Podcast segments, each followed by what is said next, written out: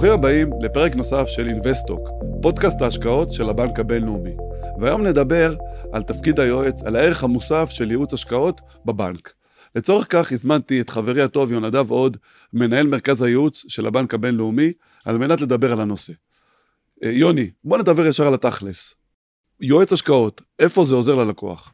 אז קודם כל, התפקיד של היועץ, כמו שאני רואה אותו, הוא דווקא לאזן את הלקוח במצבי קיצון, לטוב ולרע. אה, כמו שידוע לכולם, אנחנו בהתחלה אה, מאפיינים את הלקוח באפיון צרכים ראשוני, שאנחנו על פיו קובעים את רמת הסיכון של אותו לקוח, ומתנהלים איתו לאורך כל הדרך. בתקופות טובות, כשהלקוח חושב שהוא יכול להגדיל את רמת הסיכון שלו, אנחנו נדע לאזן אותו שם. בתקופות רעות, ההפך. מעבר לכך, מעבר לפן המקצועי, אנחנו צוברים עם השנים את הפן הפסיכולוגי, שהוא קריטי בהשקעות. שהוא לא פחות חשוב, שהוא לא פחות חשוב. קריטי, קריטי. ויש לך דוגמאות אה, פרקטיות של דברים, אירועים כאלה? תשמע, אתה, אתה רואה כבר שיער לבן פה. זאת אומרת שיש הרבה ניסיון. וככל שאתה צובר ניסיון בשוק ההון, ככה אתה גם צובר את, ה, את המקרים, אה, את כל המקרים שבהם הלקוחות רצו לעשות מהלכים פזיזים, ואנחנו כיועצי השקעות מנענו מהם לעשות אותם, שהתבררו כנכונים לאורך זמן. יש הרבה דוגמאות, מ-2008 למשל, עם הקריסה של מה שקרה ב- ב- בארצות הברית, עם החוב. אה, רק לאחרונה, באוקטובר, שפרצה המלחמה, ראינו את האגרות חוב יורדות בחדות ואת התשואות עולות, את שוק המניות יורד. מי שהיה חכם, קודם כל לא ביצע מהלכים פזיזים.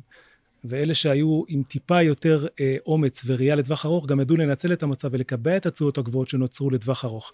וראינו מה קרה, מה קרה בנובמבר.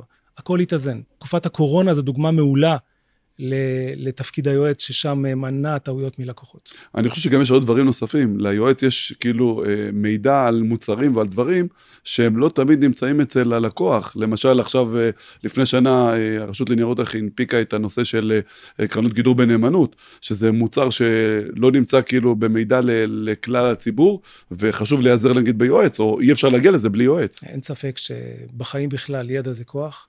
בטח בשוק ההון, בטח עבור לקוח ממוצע שאין לו גישה לנתונים ולדוחות שאנחנו יכולים להגיע אליהם ממחלקת האנליזה שלנו ומחלקת המחקר. גם המערכות שאנחנו עובדים איתן נותנות לנו אה, עדיפות. אה, ולכן, אה, כן, בהחלט, בהחלט, ידע זה כוח, ואנחנו תורמים הרבה ידע ללקוחות. אז אני רוצה שתשתף אותי למשל, ב, אתה יודע, בעזרים הטקטיים שיש ל, ליועץ, שבמה הוא נעזר ואיך הוא מגיע לה, להחלטות. קודם כל יש את מערכת, מערכת הקרנות נאמנות שמדרגת את אלפי הקרנות שיש, כן? לטובות יותר, שמתוכן היועץ אה, יודע לבחור עבור הלקוחות שלו, מדרגת אותם על פי תשואה ועל פי רמת סיכון, סטיית תקן, דמי ניהול. כמובן שהמבט הוא לטובת הלקוח. אה, מה גם שהאובייקטיביות של הבנקים פה היא לא מוטלת בספק. אין לבנק קרנות נאמנות של הבית. אין, אין, לגמרי אין. אה, יש עוד מערכות שונות שאנחנו עובדים איתן, כמו מערכת ה-advise שמאפשרת לנו להגיע למקסימום לקוחות במינימום זמן כשיש אירועים דחופים לביצוע.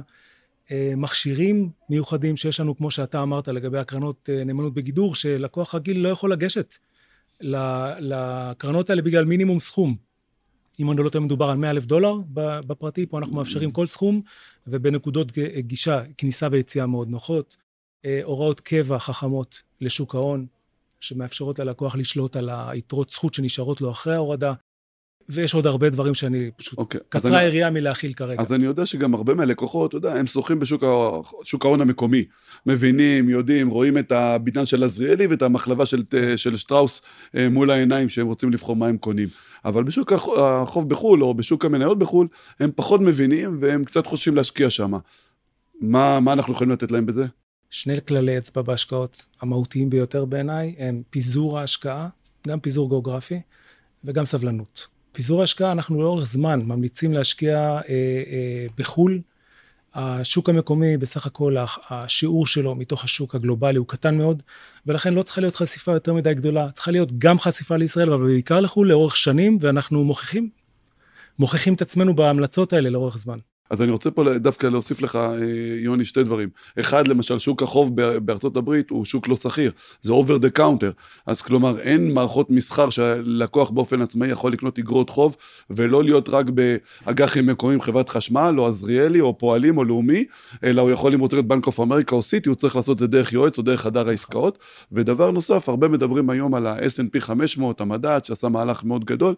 ולהשקיע דרכו.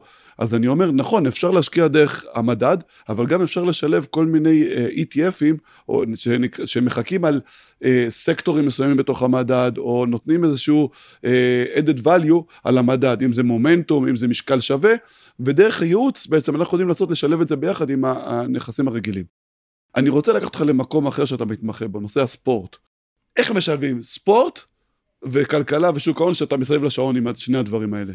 אתה, אתה רוצה באמת לשמוע מה, באופן אישי? אתה רוצה להתקדם לאן? לא, אני לא רוצה, אני שואל בשביל אחרים, אני מעדיף על הכורסה. קודם כל, אתה צריך uh, להחליט שאתה רוצה. אז זה אומר, אתה אומר, זה שלב שעוד לא הגעת. אוקיי? עכשיו, אם אני אעשה הקבלה לעולם ההשקעות, זה קל מאוד. כי אתה צריך קודם כל להסתכל בראייה לטווח ארוך, בסדר? ברגע שאתה יכול להשקיע לטווח ארוך, תתחיל להתמיד. תתחיל להתמיד, ועם סבלנות, לא לקבל תוצאות במיידי, אלא לאורך זמן, ולהפוך את זה לדרך חיים. בינתיים התוצאות שאני עושה זה דרך מכבי חיפה, אז אתה רואה, זה לא עוזר לי במשקל, אבל זה עוזר לי באנרגיות החיוביות. ספק. בגלל זה ביטלתי מנוי לקבוצה שאני אוהב. יוני, היה כיף להיות איתך כמו תמיד. תודה רבה, שיהיה לנו המשך יום נהדר, בשורות טובות, רק דברים טובים, וניפגש בפודקאסטים הבאים.